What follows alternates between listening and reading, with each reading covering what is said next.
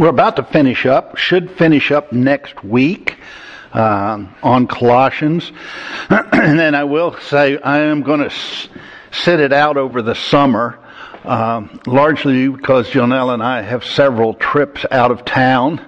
Uh, that are going to take us away for a number of Sundays, and uh, I don't want to start something new and then have no real continuity uh, to it. And the summer months are a hard time for continuity anyhow, because so many people head off on vacation. And uh, what we're wanting to uh, and planning to do in the fall is I'm planning to do uh, go through the book uh, Principles of Spiritual Growth. Uh, it's been taught here before, but it's been a number of years, and it's just a very significant study. And so I do want to be at a place where we can uh, maintain some continuity and not be uh, having big gaps in it as we as we go through it. Uh, so I think uh, Thomas has different. Uh, said he has some different ones he's going to get to fill in um, on maybe one or two shot uh, lessons during the uh, the summer months. Uh, but then come September, we'll be planning on doing the study on the principles of spiritual growth. Now, of course, we're coming to the end of this letter. Next week we'll probably just have uh, Paul's closing remarks, which generally aren't hugely exciting, but uh, are there, and I don't like to skip over them uh, unless I have to. but you know, as we've been going through this letter, we've been seeing that the overarching theme is that the Christian life finds its sole source in Jesus Christ, who is preeminent over all things. There is no provision for us for the Christian life that isn't found in Christ and isn't found in what He has provided. We're told by Paul that we are complete in Him. We lack nothing. Everything we need for, uh, Peter tells us that we have everything we need for life and godliness. Uh, Paul tells us in his letter to the Ephesians that we have been blessed with every spiritual blessing in the heavenlies. And instead of devoting our energies to looking for other things, our Christian life needs to be uh, focused on Christ. Getting to know Him in an ever deepening and ever more personal way. The more we come to know Him, the more He transforms us. I used to tell my students, I, I, have never come to know some anyone who really got to know Christ in a deep, intimate, personal way that was not transformed by him. You just can't do it. The more he fills your heart, the more he fills your mind, the more his heart becomes your heart. The more his mind becomes your mind, the more his ways become your ways. I can't encourage you enough to come to the uh, scriptures to meet Him, to get to know Him, to be transformed by Him. Get your focus off of your life and trying to fix your life and get your focus on Him and becoming uh, a channel through which His life flows. As I said, I think it was last week, we often hear, you know, Christ wants us to give our life to Him. No, He wants us to embrace His life. Our life stinks. He doesn't want it. He says, leave it at the cross. Leave who you are and what you are apart from me, hanging on the cross, and embrace this new life I have for you. He ch- challenges us to put off the old man and put on the new. And in the section of the letter we're in, the focus is on as we put off the old and we put on the new, here is how it is intended to manifest itself. Now, the last few weeks I've put this quote up and I'll do it again because it is important. It says, in that there are two distinct natures seeking expression by means of our as yet unredeemed body, we must keep them separated in our thinking. We've got to keep separated what is the old man and what is the new. We've got to separate them in our thinking. And, uh, you know, I pointed out, a lot of people say, well, because the old man was crucified, he's dead. No. We died with Christ. The old man is crucified. It's in a place of judgment that will lead to its destruction, but it's still alive. Just like if you read the crucifixion account, the thieves are hanging there and they're still talking. They're crucified, but they aren't dead. They're in a place of judgment, but they aren't dead. They will be, but they aren't. And there are certain things that Scripture says are crucified and certain things that it says are dead. The world has been crucified. The world's not dead. It isn't gone. It's out there. It's still got its influence. You know, the law was nailed to the cross. The law isn't gone. And neither is the old man. But we're to put him off. We're to see him as something only worthy of judgment. And we're to put on this new man, which has a symbiotic relationship with Christ. It cannot function apart from him. It is a life in union with Him. And we've seen how putting off the old and putting on the new is intended to manifest itself in the wife's uh, relationship to her husband, the husband's relationship to his wife, the children's relationships to their parents, their parents' relationships to their children, the slave's relationship to his master, the master's relationship to uh, his uh, uh servants. All these are kind of binding relationships in, in which we're to put off the old, put on the new. And it's not that we're to try to make the old man look that way, which is what many do and fail. It says we find ourselves struggling in the areas that Paul describes, that it shows us that we are not fully living on the basis of our new life in Christ. And it should push us over there to Him. Our failures should keep bringing us back to Christ. Now, today we pick up in chapter 4, verse 2. And as Paul moves forward, continuing to flesh out what life, uh, what the life of the new man looks like, he moves away from addressing the specific groups he's been speaking to, and now he speaks of some ways that it is intended to manifest itself in believers in general. And he begins with the very important matter of prayer. Devote yourselves to prayer being watchful and thankful. Paul tells us that as we put off the old man and we put on the new, our, our life, you know, on the basis of our new man in union with Christ is intended to be a life that is devoted to prayer. Now the Greek word translated devote means to be steadfast. Uh, it denotes to continue steadfastly in the thing and give unremitting care to it. Now again, the new man draws its life from Christ. And therefore, it is intended to show forth the pattern of Christ. And if you go back and you read through the Gospels, I mean, we're just finishing up with the Gospel of Mark, there in the main service. But if you go back and you read through the gospel accounts of Christ's life here on earth, what does stand, fa- uh, stand out is his steadfastness in prayer.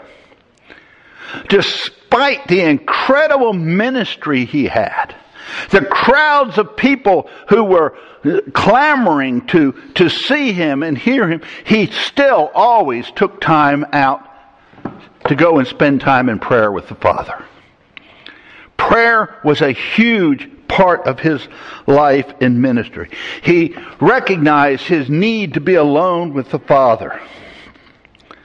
And I believe that as we grow in our abiding relationship with Him as new creations, this quality is going to be increasingly seen in us. It's not about teaching the old man to pray more. it's about as I grow in my relationship with Christ, prayer should become more and more important to me. W.H. Griffith Thomas writes, just as uninterrupted breathing is a natural expression and necessary function of our bodies, so is constant prayer to our souls. He's saying prayer is to our what, uh, to our souls what or to our new life what breathing is to our bodies.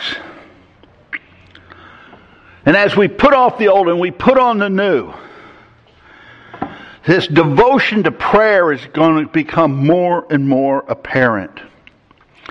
Now he says that this steadfast state of prayer will become accompanied by a state of watchfulness and thanksgiving. Now, W.H. Griffith Thomas makes an interesting uh, note regarding the uh, watchfulness here. He says, It is to be noted that nowhere are we told what or whom to watch. Since the verb, though in an active voice, is invariably found without the customary definite article, uh, or uh, definite object. Uh, he's saying, you know, normally th- this verb would have a direct object. you would be told to watch this or, or to watch that, but he says it's not there. And he's, he said, you know, it's kind of an unusual structure because the verb which normally demands a direct object doesn't have one. So he says, he goes on, we are not to watch self for it is too delusive. Our self life will delude us. It'll, you know, uh, we are not to watch Satan he is too elusive. W.H. Griffith Thomas loves the alliteration. Um, we are not to watch the circumstances, for they are too elusive. What's elusive? Um, huh? Being elusive, uh, you know, yeah. Is it illusionary? Like Yeah, yeah, yeah. Elus- elusive would, I think, have a delusionary effect on us and things. So, perhaps the absence of any object for this word, watch, means we are to keep our gaze fixed on Christ, looking off unto Jesus as we work and as we wait for His return. Being occupied with Him, we shall be enabled to see all that is necessary for us to see. And this will be conclusive. And we shall neither be depressed by ourselves and our sins, distracted by our foes, nor disheartened by our surroundings. Then we can say with the psalmist, In thy light shall we see light. He says, Man, you know, if our eyes are on Jesus, then, you know, we aren't going to be depressed by ourselves and our failures and our sins. We aren't di- going to be distracted by the enemy around us. We aren't going to be disheartened by what's going on in our surroundings. We need to keep our eyes on the Lord Jesus Christ. And so as we pray, he says, do it with our eyes on him.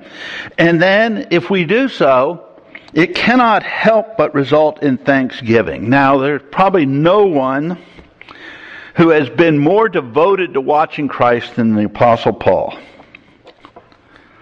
And you find as you read through his writings, he often spoke of his thankfulness.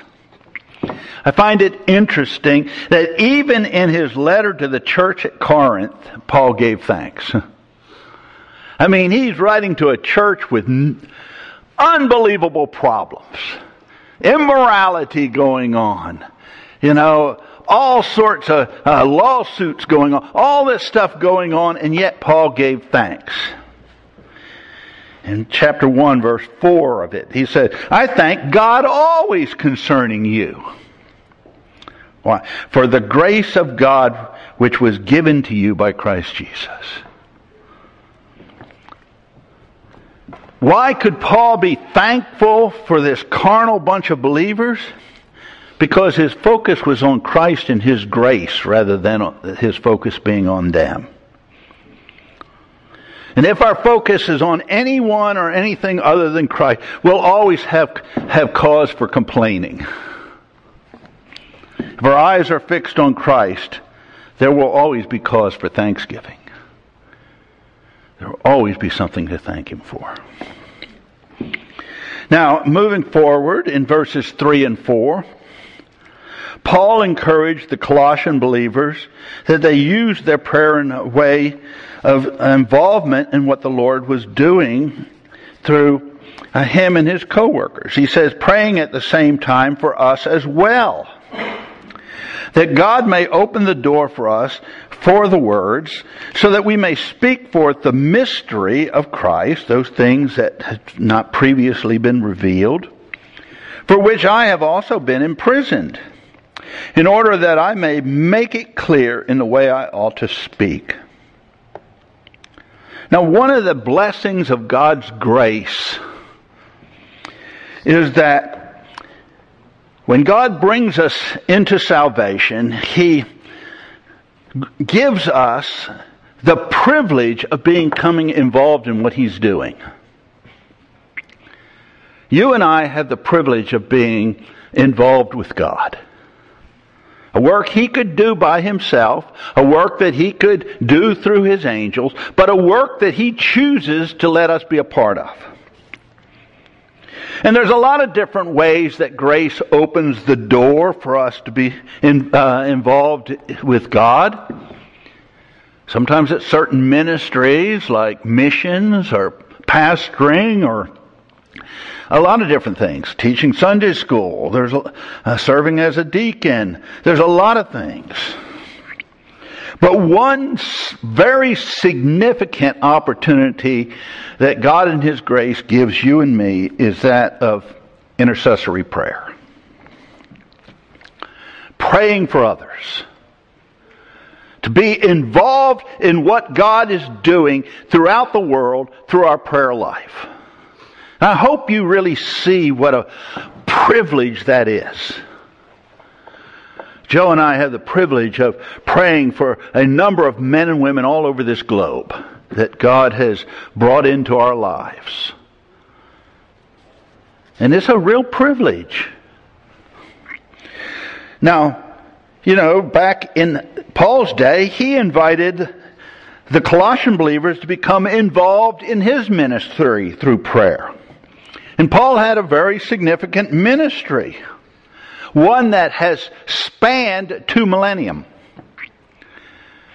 The impact of Paul's ministry goes on. And there, there were many aspects of his ministry that were unique to him. No one else could do it. No one else was called to do it. But each and every first century believer had the privilege of being involved in what Paul was doing through their prayers. And Paul encourages his audience to pray for him in two specific ways. First, that God would open the door for the Word. Now, it's interesting to me that here's Paul in prison, and yet he doesn't say, pray that God will let me out. He doesn't pray that for his release, for the door to be open for him to get out. He says, pray for an open door for the word. Paul was more concerned with uh, uh, with proclaiming Christ than he was getting out of prison. He wanted to just see the word go forth. And in addition to an open door for the word, Paul also desired that they pray that God would enable him to, to speak in a way that made it clear. Now here was the apostle Paul. God had already used him dramatically. And yet he realized he still needed God's ongoing direction. You know, Paul understood that this new life was lived in union with Christ. And it was not at a point where now, you know, he had taught a lot and he knew a lot, so now he could go it on his own. No, he couldn't. I still pray constantly, Lord, give me your words to speak. And don't let me say one word you would not have me to speak. Yes, I've spent, what, 40 some years now speaking and teaching. and I still feel very inadequate apart from Him. But He continues to show Himself faithful. And so Paul said, pray, pray for me.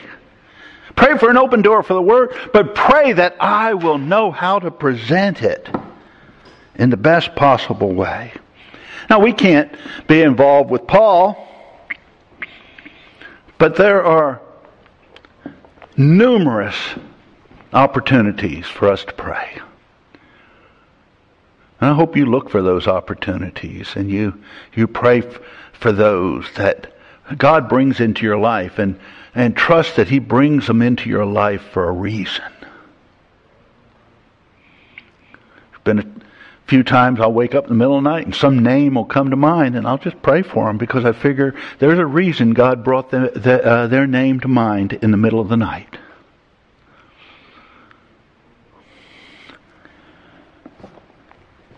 And so you have a real privilege.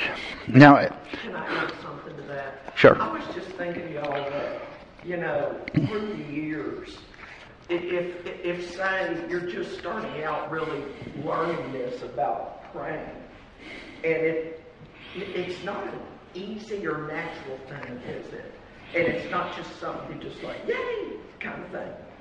But, uh, but it can be. But what I was going to say was, through the years, it seems like to me, as as we watch God answer prayer, it has increased our desire to do that. Do you know what I mean?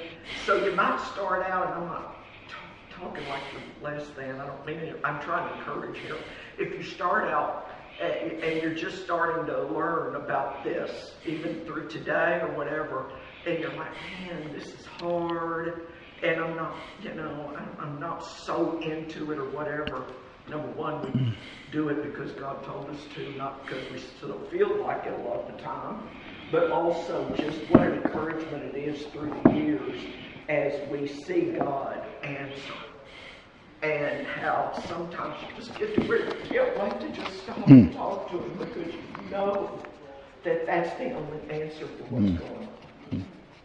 And it's, it becomes a beautiful thing and a thing that you just know it's just part of you. Yeah, we, we pray. I pray all the way to church because, like Rick said, he always thinks, he always says, Joe, pray for me. I don't feel adequate for this. And so he drives and I pray on the way to church and do it on the way to school. And it is powerful to me to get to do that and watch God work in this person that does not ever feel like, oh, you know, I'm all set and here we go. I'm going to teach. It's more like, oh, Lord, oh, Lord, if you would dare to use me Hmm. today. And it's just a powerful thing we get to do. And it becomes more and more that hmm. as we see him answer and answer. And maybe make us wait, but strengthen us for waiting. But in it all, just to watch him work. So be encouraged. Now, after addressing this issue of prayer, Paul proceeds to encourage us that as we put off the old and to put on the new, to use wisdom in our conduct towards unbelievers. Conduct yourself with wisdom towards outsiders, making the most of the opportunity. You know, as we uh, live our new life in Christ, we have His wisdom at our disposal. And we're to use that wisdom in dealing with those outside the body of Christ. And it's, I believe, an unfortunate reality that much of what believers have done down through the years has been done through the, the energy of the flesh on the basis of the old man with this idea that we're going to do it for Christ. And it's evidenced by the lack of wisdom that's been, uh, lack of, yeah, lack of wisdom that's been used in dealing with the unbelieving world. In the Sermon on the Mount, Christ gave a caution to the nation of Israel. He says, Do not give what is holy to dogs, and do not throw your pearls before swine, lest they trample them under their feet and turn and tear you to pieces. And I believe the church has often made that mistake. The message we proclaim is important, but it's equally important how we present it.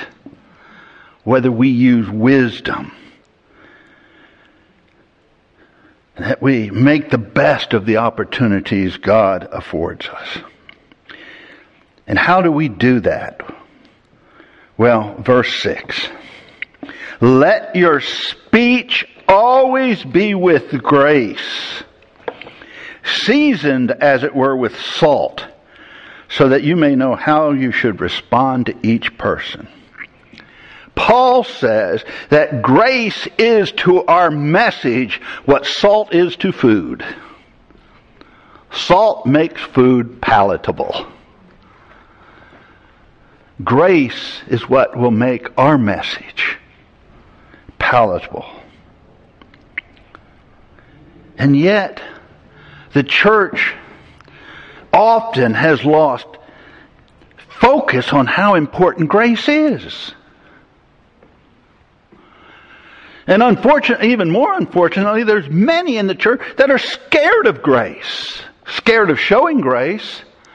I know when we were, right after we went to Ireland, I had a missionary, it was from another organization, come to me, say, Rick, you can't preach too much grace. That will just encourage people to go sin.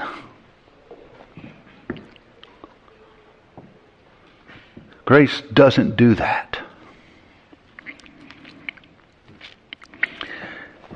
You know, Philip Yancey, in his book, What's So Amazing About Grace, writes During a British conference on comparative religions, experts from around the world debate, debated what, if any, uh, belief was unique to, Christ, uh, to the Christian faith.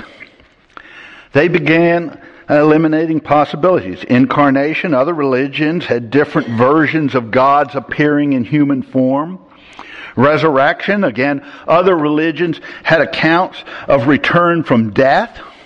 The debate went on for some time until C.S. Lewis wandered into the room. What's the rumpus about? he asked.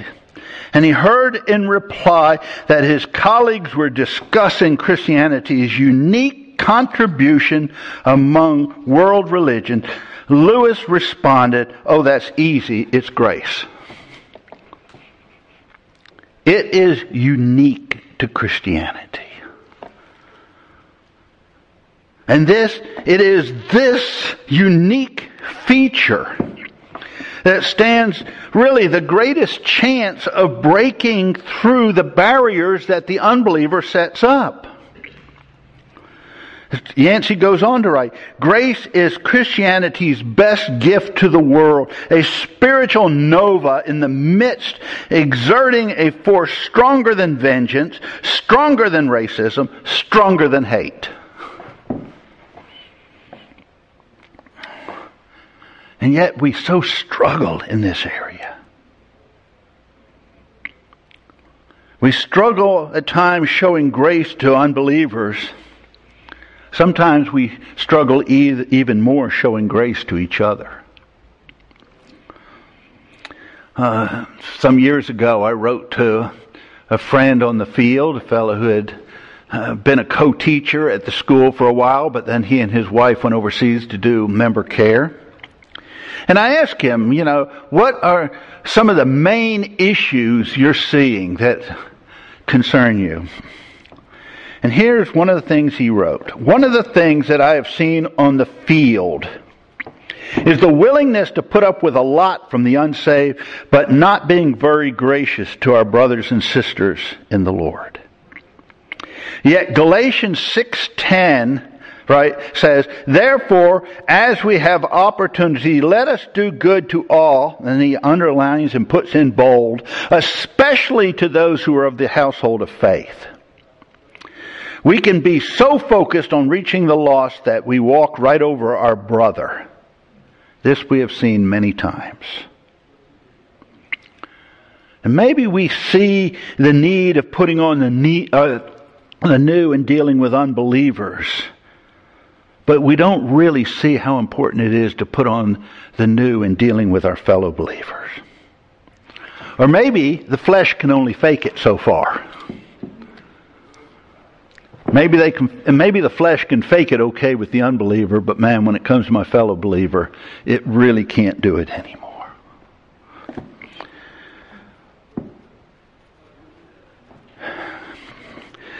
See, the problem is that in the course of history, the church has so often stepped off the ground of grace in dealing with the world and with dealing with each other. And sadly, to a world desperate for this grace, the church sometimes presents just one more form of ungrace in dealing with each other. You know, a number of years ago, we were meeting with a young man. We were actually going through principles of spiritual growth with, uh, with him, and uh, he had a wife who was an unbeliever. And Jonelle asked him one day. He said, "What do you think is the greatest obstacle to her responding to to uh, Christ's offer of salvation?" He said the one thing she mentions more than anything else is the way she has seen Christians deal with each other when they sin. The lack of grace that believers show to each other. That was her biggest obstacle. It has been said that the church is the only army in the world that shoots its wounded. Rather than coming alongside them lifting them up. Yet grace is so powerful. You know, when my dad died, we were at the graveside and this huge black highway patrolman comes over to me.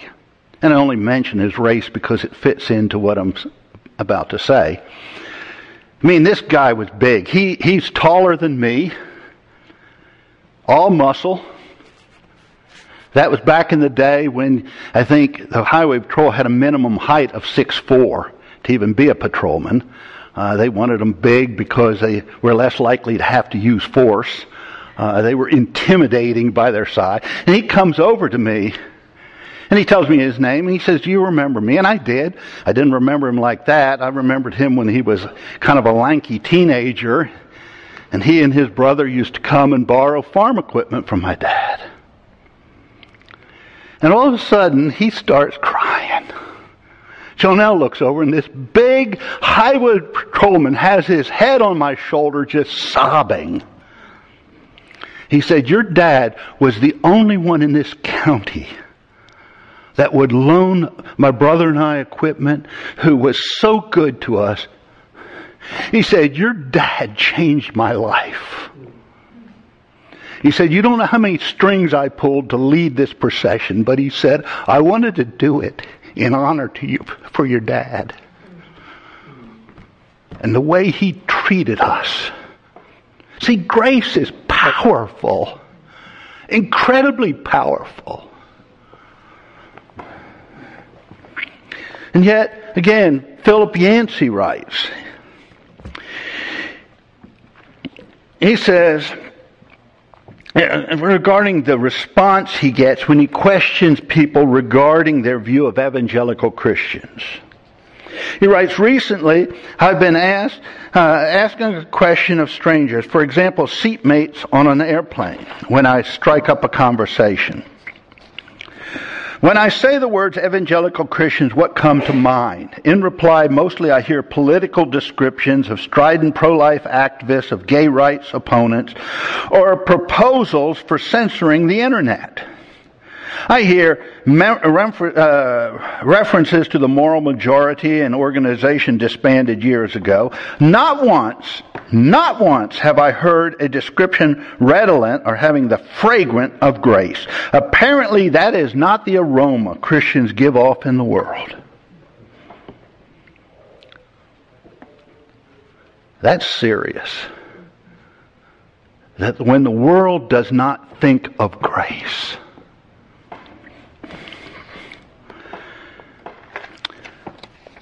in our dealings with them and in our dealings with each other. In a, a chapter in a book, uh, no, no, uh, Beyond Opinion, a fellow by the name of L.T. Uh, writes a chapter on, on the Trinity, and at the end of it, he, he has this conclusion. I draw my thoughts on the Trinity to a conclusion by highlighting the fact that Jesus preferred to put forward a relationship criterion as to what would distinguish his uh, disciples rather than a religious criterion. He talked about love, talked about grace. I think this is surely the need of the hour because we have probably shed more blood in the name of religion in the last hundred years than in all previous centuries of human history combined. We need to recognize the fact that there is one aspect of apologetics that involves present, presentation of the truth taking into account philosophy, history, science, arts, and so on. But there is another aspect of apologetics, the expression of love within the Christian community. That is the final proof that we are the disciples of the Lord Jesus. It is love, the love within the Trinity that overflows into the world. In the same way, the love of the community of Christian believers should overflow to a lost and hurting world. Love for the saved precedes love for the lost. Indeed, some people find it easier to love their enemies than to love their wives community of uh, the community of loving Christians is seen by the watching world not as a collection of perfect individuals. While it would be great to have such a community, few individuals are able to relate to perfect people. The acted parable of John 13, which is where Christ wa- washes the disciples' feet, portrays imperfect people in a relationship that reflects the mutual sharing of the Trinity. Jesus washes his disciples' feet and says, I have set you an example that you should do as I have done for you.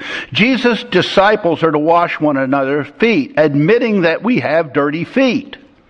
And the world is attracted by the fact that we're, we're, we're willing to relate to one another in an amazingly practical way. As I wash your feet and you wash mine, the world comes to see us as two imperfect people in a perfect relationship.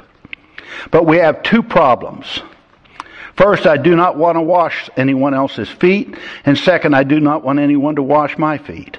The problem is mutual and reciprocal. A God who exhibits mutuality and reciprocity, namely the triune God, is the one who can deal with this problem. He says, you know, again, I had often read this passage in John 13 and, and saw it that, you know, the washing of the feet talked about the fact that there was a, uh, a need for continual cleansing. But I never really picked up on the way Christ ended that that we should follow his example. Not in having a foot washing ceremony, but being willing to minister to each other as we get soiled by sin. He says we got two problems in the church. One is we don't want to wash anybody else's feet. We just want to push them aside. And secondly, we don't want our feet washed.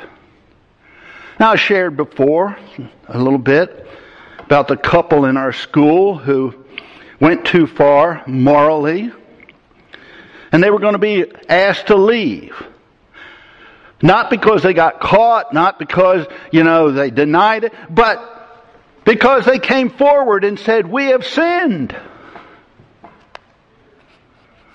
Basically, they were saying, Wash our feet.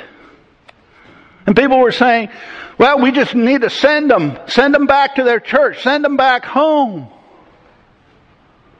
We don't want to wash their feet.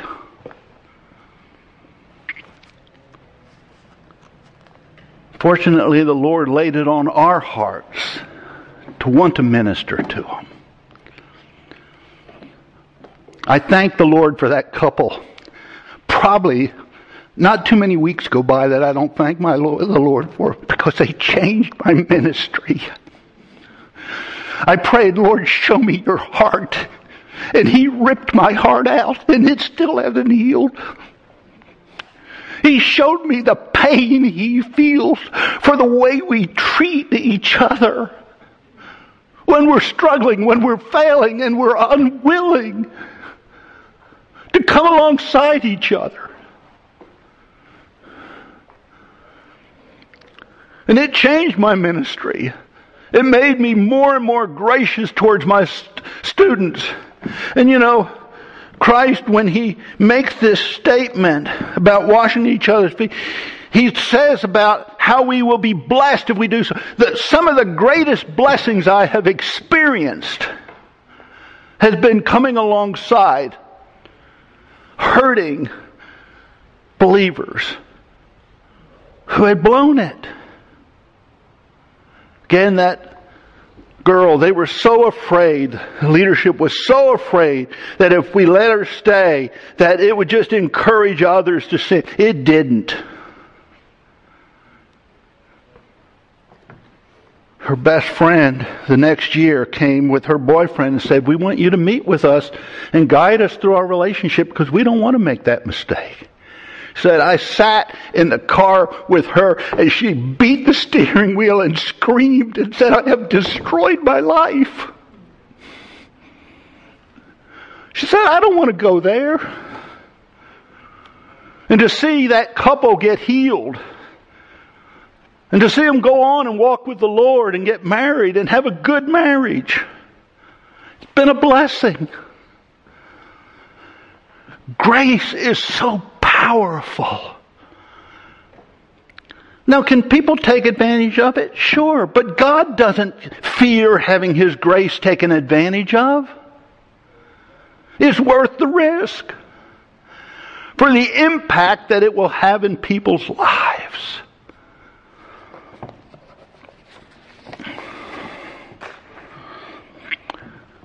But grace does not flow from the old man. Grace comes from the new. You know, I remember again when I was on leadership at the time, and they told me I, I needed to call the boy's father and tell him that his son was going to have to leave because of this. And I, I called his father. They, they asked the wrong guy to do this, but uh, I called the guy's father, who was in ministry, and he said to me, he said, why do we feel we have to treat each other this way when God never treats us this way? And so I said, okay, wait. I'll go back. Wait. I kind of got in trouble for not telling him what I was supposed to tell him, but that's okay.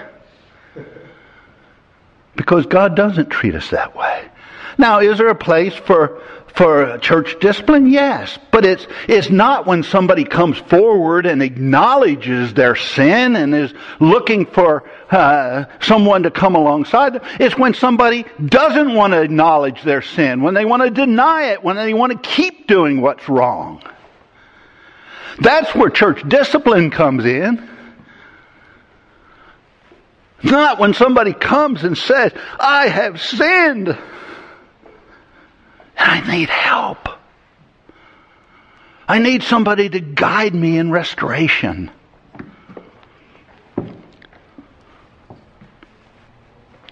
When the, Lord, when the world sees us dealing with each other graciously and dealing graciously with them, maybe they'll take a different view of us. Not all of them, because again, Christ was very gracious and there were those who hated him and those who, who had him crucified. But you know, it was the, it was the religious and self-righteous that struggled with his grace, not the sinners.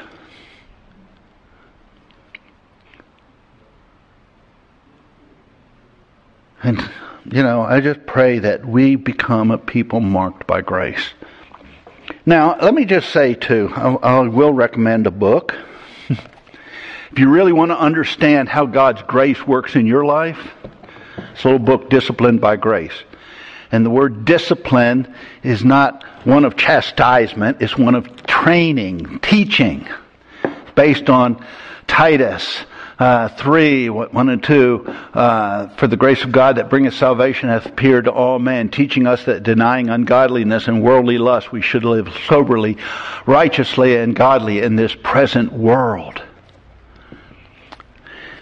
It's out of print, but you can find it on, on the used book sites. It will really change a lot of your understanding. I used to have my students do this as an alternative assignment. They could waive one reading assignment and one written assignment if they'd read this book. And a lot of them took advantage of it, and a lot of them told me it really changed them when they came in their understanding of grace. Incredible book. Most concise writer I've probably ever known. You can't condense what he said. He doesn't waste any words. Uh, he says it very concisely. Uh, not a theologian. He was on the board of directors of Dallas Theological uh, Seminary, but he was an industrialist. And so he's, you know, but it, it's an incredible work. It's worth your, your reading. But that brings us really uh, to the end of the instructional part of Colossians. Uh, next week we'll look at uh, closing remarks. If any of you have questions that I have left unanswered, I'll get Jonelle to answer them next week. Uh,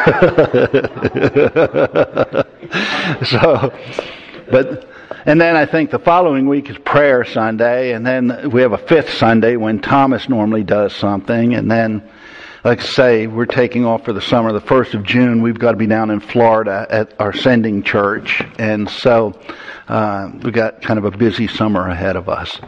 Let's close in a word of prayer. Lord, we do thank you for your grace. Lord, it's so easy for us to want grace when we're struggling, but be so slow to give it to others when they need it. But Lord, we thank you that you are always gracious to us. And that it's not the law that's teaching us, it's your grace that's teaching us. Lord, may we come to understand your grace with greater clarity. And Lord, may we become ministers of your grace to those who so desperately need it. Now, Lord, we uh, pray for the service ahead of us. Lord, we pray that your Spirit would work in it. And Lord, we uh, just pray that you would be honored and glorified. First, in the precious name of Jesus, we pray. Amen.